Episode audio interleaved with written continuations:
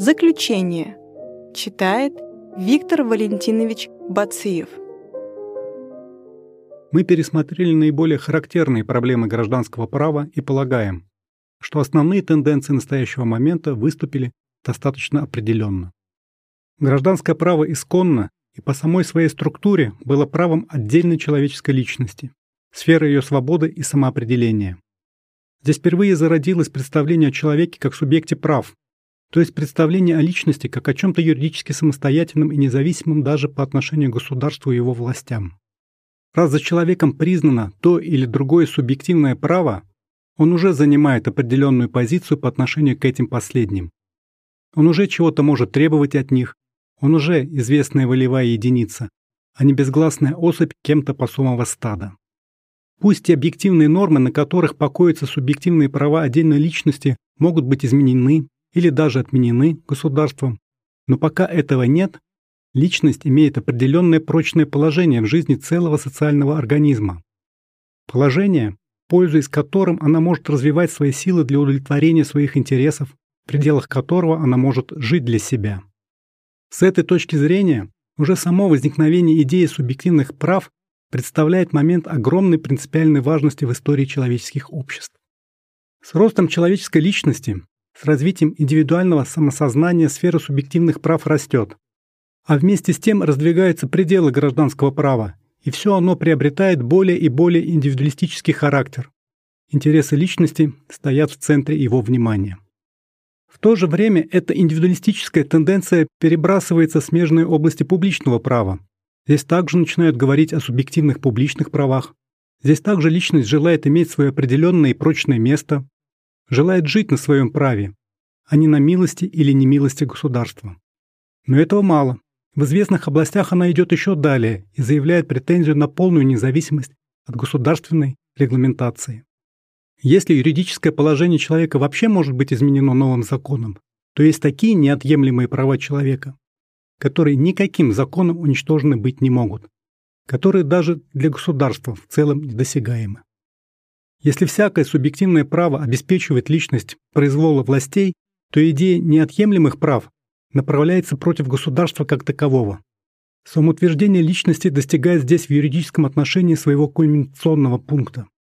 Некогда безгласная овца в человеческом стаде, она заявляет теперь претензию на роль равноправной с государством державы, с правом суверенитета на некоторые собственные территории. И государство постепенно капитулирует.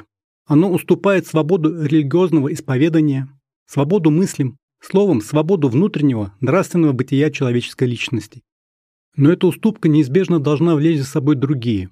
И в области нашего гражданского права мы видим целый ряд явлений, знаменующих собой дальнейший рост признания человеческой личности именно там, где так или иначе затрагиваются ее духовные и нравственные интересы ставится на новую почву охрана прав личности, получает признание права на индивидуальность, право на защиту конкретных особенностей человеческой личности, усиливается охрана нематериальных интересов и так далее. В особенности горячую борьбу ведет личность за свою неприкосновенность в сфере брачных отношений, где она протестует против всякой принудительности со стороны государства. Пусть борьба эта не привела еще к окончательным результатам, но многие позиции уже взяты, и дальнейшее будущее предвидеть нетрудно. Таким образом, как видим, индивидуалистическая тенденция не только не замирает, но напротив, есть области, где она неудержимо растет. И в этом отношении новое время продолжает работу времен прошедших. Однако работа эта нелегка. Если всегда она встречала оппозицию со стороны противоположных течений, то в настоящий момент эта оппозиция как будто особенно усилилась. Жалобы на разъедающее значение индивидуализма стали стереотипным общим местом, причем его вредное влияние усматривают не только в сфере социальных отношений, но и в ослаблении роли религии, даже в ухудшении биологических качеств человека. Характерны в этом смысле следующие евгенические рассуждения одного из новейших исследователей вопроса об отношении между индивидом и государством Чаттертон Хилла. В настоящее время, говорит он, царит общее убеждение, что индивид является целью общественной гигиены, что задачей этой последней должно быть создание, возможно, лучших условий для сохранения жизни каждого человека, для защиты его от естественных последствий его физических дефектов. Другими словами, жизнь как таковая считается абсолютным благом, и каждый человек имеет прирожденное право на нее. На этой индивидуалистической точке зрения стоял XIX век, который вообще не мог подняться выше индивида. Философия этого века не могла понять, что подобный взгляд на индивидуальные права и назначение индивида подвергает серьезной опасности коллективные интересы человеческого рода. Исходя из этого представления, систематически создавали обратный отбор. Объявив поход против смертности, добились действительно значительного понижения процента смертных случаев и радовались этому как некоторому огромному прогрессу человеческой цивилизации. Но этот результат имеет свою оборотную сторону. Уменьшение смертности способствует увеличению болезненности, и это понятно. Чем больше будут сохраняться для жизни слабые и дегенераты, чем больше они будут принимать участие в воспроизведении, тем слабее и физически болезненнее будет делаться раса. Индивид сохраняется, таким образом, за счет расы. Считая, что отдельная человеческая личность есть мера всех вещей, мы приносим ей в жертву интересы целого, интересы народа, и последствия такого ложного гуманитаризма неизбежны. Чтобы избежать их, мы должны твердо помнить, что права всякого индивида ограничены интересами общества и что самостоятельного права на существование он не имеет. Его право на существование зависит всегда от его социальной полезности. Усвоив этот принцип, логически и естественно распространить его и за пределы биологии. И действительно, наш автор порицает далее XIX век за то, что этот век, не признавший право общества на элиминирование больных и дегенератов, не желал допустить также социального принуждения в области нравственности, что он восстал как против догматики, так и против дисциплины церкви. Одно с другим тесно связано, и допустив элиминирование больных физически, легко дойти до идеи элиминирования всех иначе мыслящих. Духовное здоровье народа не менее важно в интересах целого, чем здоровье физическое. Именно на этом основании долгое время элиминировали социально вредных людей костры Инквизиции. Мы видели, что эта идея социальной полезности сказывается и в области гражданского права в целом ряде отдельных учений. Идея социальной функции есть не что иное, как лишь альтер-эго социальной полезности. И мы знаем, что она также всегда сопряжена с требованием такого или иного элиминирования. В одном месте элиминируется личность супругов в интересах социальной полезности брака, в другом месте элиминируется часть индивида в интересах безответственности органов власти или членов парламента и так далее. От биологической евгеники небольшой переход до юридической ставки на сильных до признания беспрепятственной эксплуатации со стороны всякого охочего и сильного человека индивидуальной слабости или странности. Одно с другим тесно связывается. И раз став на ту точку зрения, что индивид не цель, а только средство в интересах целого, мы утрачиваем всякие принципиальные издержки и можем докатиться до дна.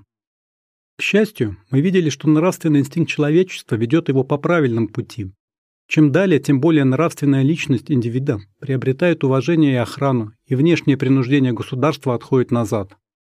Правильно говорит по поводу всяческих евгенических крайностей Туртулон. Начало цитаты. Все мы заинтересованы в том, чтобы нравственный уровень личности повышался. Однако мы не вправе этого требовать. Конец цитаты. Идея прирожденных и неотъемлемых прав дает свои ростки и в области гражданского права. Иная тенденция наблюдается в сфере экономических отношений. Здесь, как мы видели, регламентирующая деятельность государства растет. Но значит ли это, что в этой области торжествует указанное представление о человеке как о средстве для цели общества? Мы думаем, что такой вывод был бы абсолютно неправилен. Принципы частной собственности, свободы договоров и завещаний были в прошлом несомненным фактором для развития личности а вместе с тем и для культурного и экономического прогресса всего общества.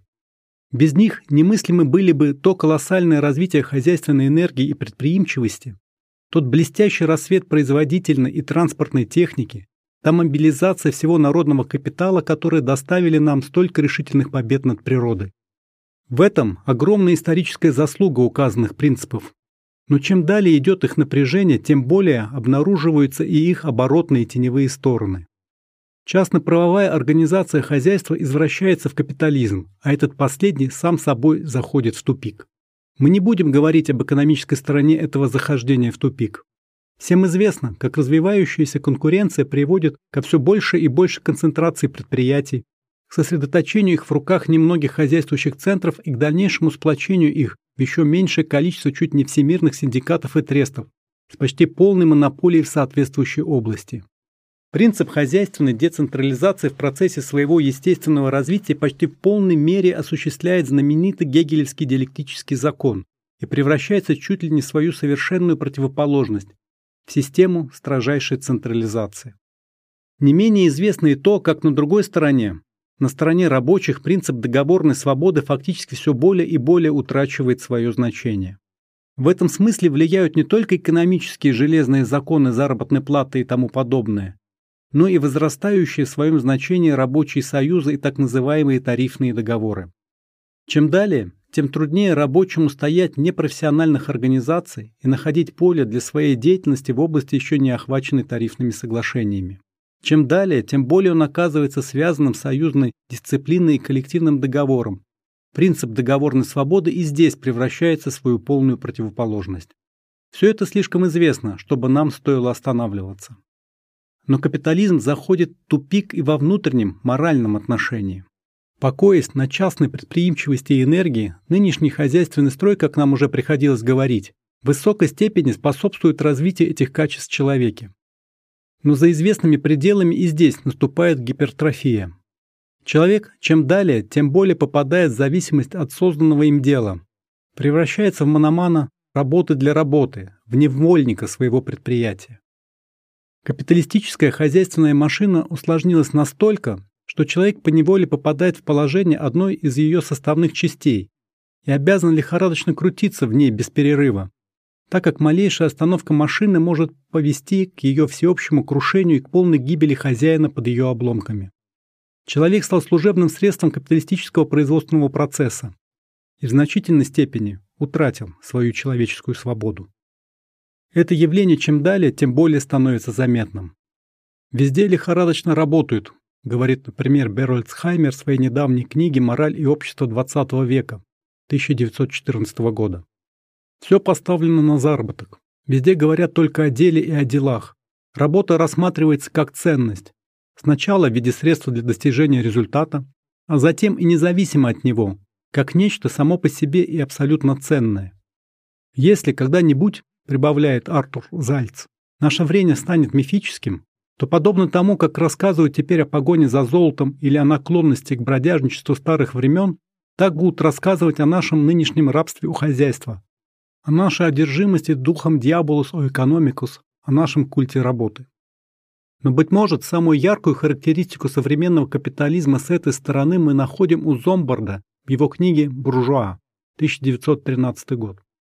Если мы спросим, говорит он, современного капиталиста относительно его идеалов, относительно тех жизненных ценностей, на которые ориентируется вся его деятельность, то мы натолкнемся на факт поразительного перемещения этих ценностей. Живой человек со всеми своими радостями и горестями, потребностями и интересами вытеснен из центра кругозора, а его место заняли два отвлеченных представления – приобретение и предприятие. Человек таким образом перестал быть тем, чем он был раньше, мерой всех вещей. Стремление современного хозяйственного субъекта направляется на, возможно, большее приобретение и на, возможно, большее процветание дела. При этом даже выгода барыш не всегда составляет интерес предпринимателя. То, что важнее всего для него, это само дело как таковое. Предприятие стоит по отношению к нему как некоторое живое существо, которое в своем счетоводстве, организации и фирме ведет свое особое, независимое хозяйственное существование. Но это существование имеет свои законы. Для его процветания и развития нет никаких естественных пределов, хотя бы вроде того соответственного состоянию содержания, которое было целью хозяйственной деятельности в более раннее время. Нет такого пункта в развитии дела, когда бы можно было сказать «довольно». С другой стороны, сплошь и рядом самое существование предприятия требует его расширения. Ему предстоит дилемма или развиваться и расширяться, или пойти назад и погибнуть. Везде мы наталкиваемся на некоторый особый вид психического принуждения. Часто предприниматель не желал бы идти вперед, но он должен. «Мы все надеемся», — говорил известный Карнеги, «что нам не придется расширяться далее, но каждый раз мы вынуждены это делать, так как отказ от расширения обозначал бы движение назад. У большинства предпринимателей эта зависимость и подневольность даже не доходит до их сознания. Если спросить их, К чему, собственно, это постоянное стремление к развитию дела? Они посмотрят на вас с изумлением и, конечно, ответят, что это понятно само собой, что этого требует процветание хозяйственной жизни, то есть в конечном счете процветание того же хозяйственного аппарата как такового. В погоне за этим процветанием человек не щадит себя и все приносит ему в жертву. Рабочая энергия напрягается до крайности. Все ценности жизни отдаются на жертву молоху работы. Все потребности духа и сердца заглушаются ради одного единственного интереса – дела, предприятия. Даже достоинства и добродетели перестали быть свойствами живого человека. Они сделались объективными принципами правильного ведения предприятия, составными частями хозяйственного механизма. Современный хозяйственный человек втянут в ремни своего предприятия и вертится вместе с ним. Для его личной добродетели нет места так как он находится в подчиненном положении, в принудительной зависимости от этого последнего. Темп предприятия определяет его собственный темп. Он так же мало может быть ленивым, как рабочий при неустанно работающей машине. Вместе с тем все вымирает вокруг него, все ценности жизни гибнут для него. Природа, искусство, литература, государство, друзья – все исчезает для него в загадочном ничто, так как у него нет для этого времени. И вот стоит он теперь посреди глубокой пустыни. Таким образом, не только рабочие, но и сам предприниматель превратился в составную часть производственного механизма. Все втянуты в ремни колоссальной капиталистической машины, которая диктует людям свои законы.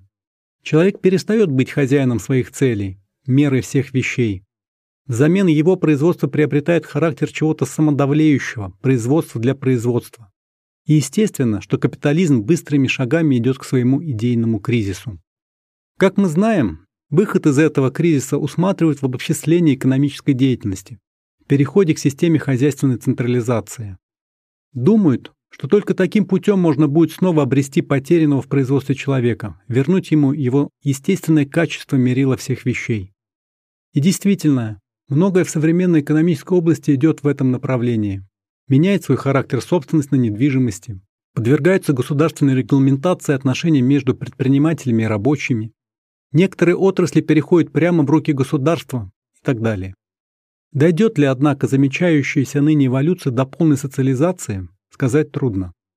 Мы говорили выше о том, что вопрос о централизованной хозяйственной системе есть не только вопрос экономики.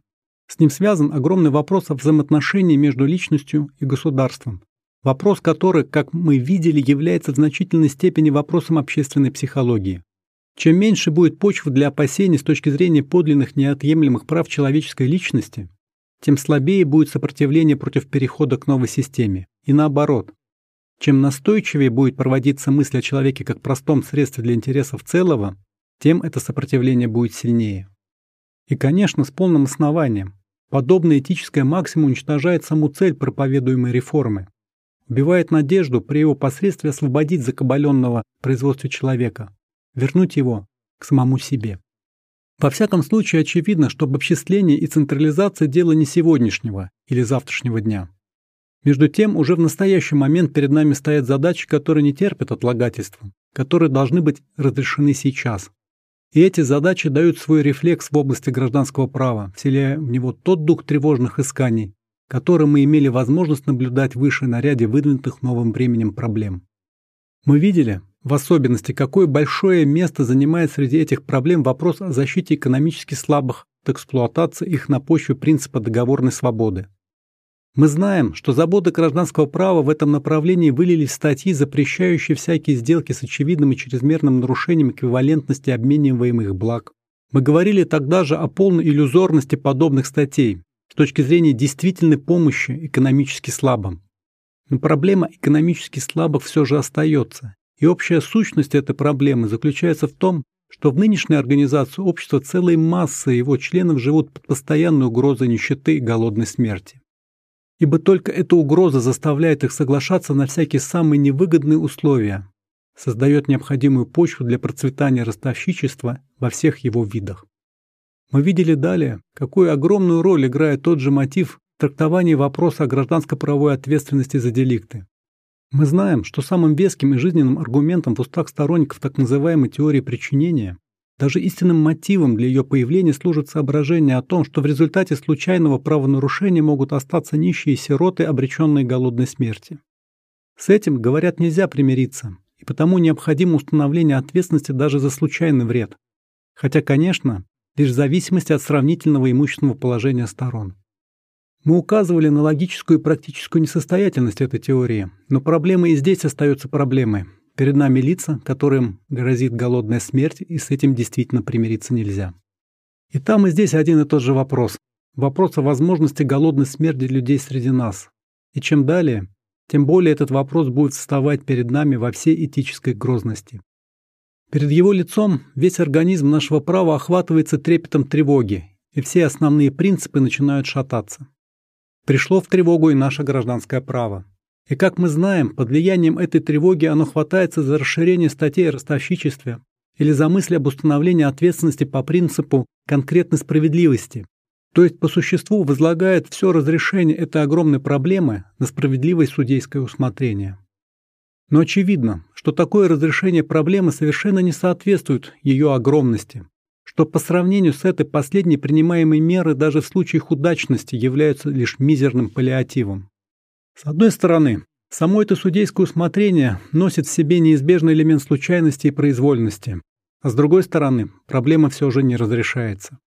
Пусть в том случае, когда человек, живущий своим трудом, окажется потерпевшим от богатого, он получит вознаграждение и будет спасен от голодной смерти. Но как быть тогда, если этого нет?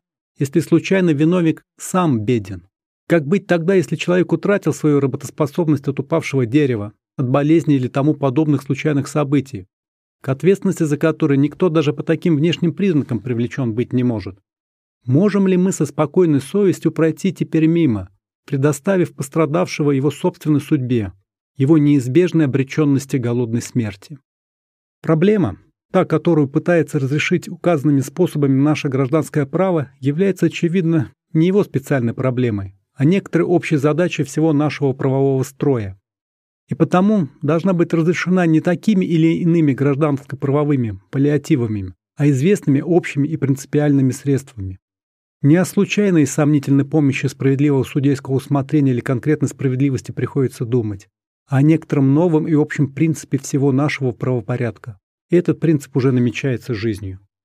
Мы говорили выше о том, что среди аргументов в пользу так называемого принципа причинения ответственности за случайный вред значительную роль играет идея разложения этого вреда, то есть, иными словами, идея страхования. Мы указывали на то, что для обоснования ответственности случайного виновника этот аргумент несостоятелен. Но в самой идее разложения вреда или страхования заключается, по нашему мнению, нечто глубоко правильное, способное вывести нас из тупика современных затруднений. Надо только освободить эту идею от того узкого и неверного приложения, которое ей дается, и развернуть ее во всю ширь ее потенциального содержания. Совершенно справедливо, что случайный вред, который может окончательно погубить одного, станет нечувствительным, если будет разложен на, возможно, большее количество лиц. Спрашивается только, на кого именно справедливо разложить этот вред, кто именно может быть привлечен к его совместному несению. Есть виды несчастья, которые могут постигнуть только лиц, находящихся в известных специальных положениях. Несчастье на море может постигнуть только лиц, путешествующих по морю или перевозящих по нему свои товары. Пожар может коснуться только лиц, имеющих вещи. Градобитие – только сельских хозяев и так далее. И вот, как известно, жизнь чем далее, тем шире развертывает разнообразные специальные виды страхований, причем к страхованию промышленному присоединяется страхование взаимное, а в некоторых случаях даже страхование обязательное. Те экономические и юридические начала, на которых строятся все эти виды страхования, могут быть чрезвычайно различны, но общая сущность всех их заключается ни в чем ином, как в таком или ином осуществлении нашей идеи разложения вреда на группу лиц, одинаково в известном отношении заинтересованных. Платя известные периодические взносы на покрытие общих расходов, эти лица, каждая в отдельности, приобретают себе гарантию отличных экономических последствий соответствующего несчастья. Но рядом с этими специальными видами несчастья в нашем нынешнем децентрализованном строе есть общее несчастье, которое может постигнуть каждого из нас. Это именно нищета и возможность голодной смерти. Для одних элементов общества оно более возможно, для других менее, но нет таких лиц, которые были бы вовсе от него гарантированы. А между тем потребность в известной гарантии в этом отношении существует. И на этой почве, как известно, все шире развиваются разнообразные виды страхования личного. Частная инициатива в этом направлении оказывает влияние на государство, которое вводит обязательное страхование рабочих на случай болезни, старости или инвалидности и берет на себя известную долю вызываемых этим расходов. К этому присоединяется далее страхование на случай безработицы и, наконец, в самых передовых государствах Австралия, Англия устанавливается даже выдача пенсий престарелым. И не подлежит никакому сомнению, что идя в этом направлении, расширяя применение обязательного страхования и привлекая к несению необходимых расходов все общество, государство стоит на единственно правильном и единственном принципиальном пути. Юридическая возможность нищеты и голодной смерти в нашем нынешнем строе составляет вопиющее не только этическое, но и экономическое противоречие. Хозяйственная жизнь всех отдельных единиц при нынешней всеобщей сцепленности условий находится в теснейшей зависимости от правильного функционирования всего общественного организма. Каждый живет и дышит только благодаря наличности известной общественной атмосферы, вне которой никакое существование, никакое богатство немыслимо. Бесчисленное количество поколений создавало эту атмосферу. Все нынешнее общество в целом поддерживает и развивает ее, и нет возможности выделить и определить ту долю в этой общей работе, которая совершается каждой отдельной единицей. Пусть доли этих единиц не равны, но доли эти есть. И они обязывают все общество к тому, чтобы признать, по крайней мере, право каждого человека на обеспечение известного минимума необходимых средств на тот случай, если он сам по каким бы то ни было причинам окажется не в состоянии себя содержать.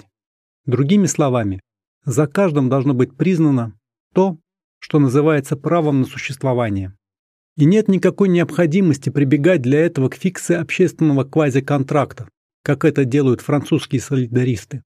Эта фикция ничему не помогает, а вследствие своей туманности может даже оказаться вредной. Мы знаем, что в прежнее время забота о выброшенных за борт экономической жизни лицах лежала на тех или других более тесных союзах, роде, общине, цехе и так далее. Но мы знаем также, что ныне все эти союзы оттеснены, а то и вовсе уничтожены государством. Это последнее заняло по отношению к индивиду их прежнее властное место, оно претендует на многие, прежде им принадлежавшие права, например, право наследования. Естественно, поэтому, что оно должно взять на себя и лежавшие прежде на них обязанности. Только при таком условии вступление на место прежних союзов государства будет подлинным прогрессом, подлинным расширением общественной солидарности. И действительно, как известно, презрение бедных, сирот и так далее считается одной из государственных забот. Но все это нынешнее презрение построено на идее милости, и потому не может не быть недостаточным и унизительным для тех, на кого оно распространяется. Между тем дело идет не о милости, а о долге общества перед своими сочленами.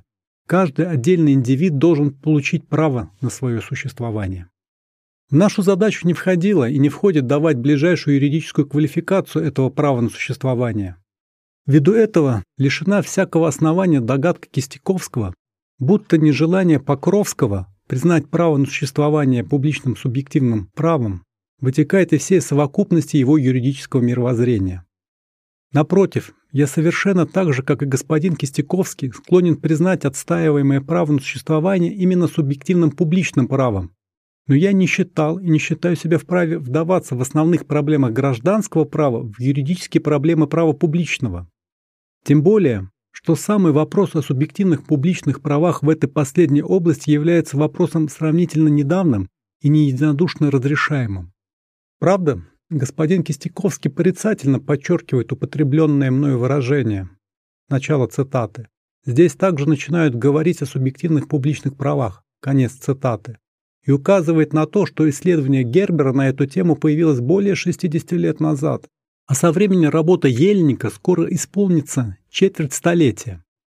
Но, во-первых, даже 60 лет со времени Гербера только сегодня по сравнению с субъективными правами гражданского права, о которых мы, цивилисты, говорим уже около двух тысяч лет со времен римских юристов. А во-вторых, как явствует даже из собственного реферата господина Кистяковского, Гербер, поставив вопрос о субъективных публичных правах, пришел к конструированию их как простого рефлекса объективной нормы, то есть тому, что мы цивилисты считаем полным отрицанием субъективного права. Только Ельник действительно поставил вопрос иначе, но и его исследование не сделало вопрос среди публицистов бесспорным. Ввиду этого нам и казалось целесообразным со своей стороны говорить только о праве на существование просто, не употребляет таких выражений, которые могли бы вызвать несогласие известной части публицистов. В полной мере неоснователен потому и делаемый мне господином Кистяковским упрек в чрезмерно высокой оценке частно-правового индивидуализма и в невнимании к индивидуализму публично-правовому. Упрек этот опровергается всем содержанием четвертой главы моей книги, где борьба за гражданские права личности выставляется определенно лишь продолжением борьбы за свободу веры, мысли и так далее, за большие и кульминационные интересы человеческого духа.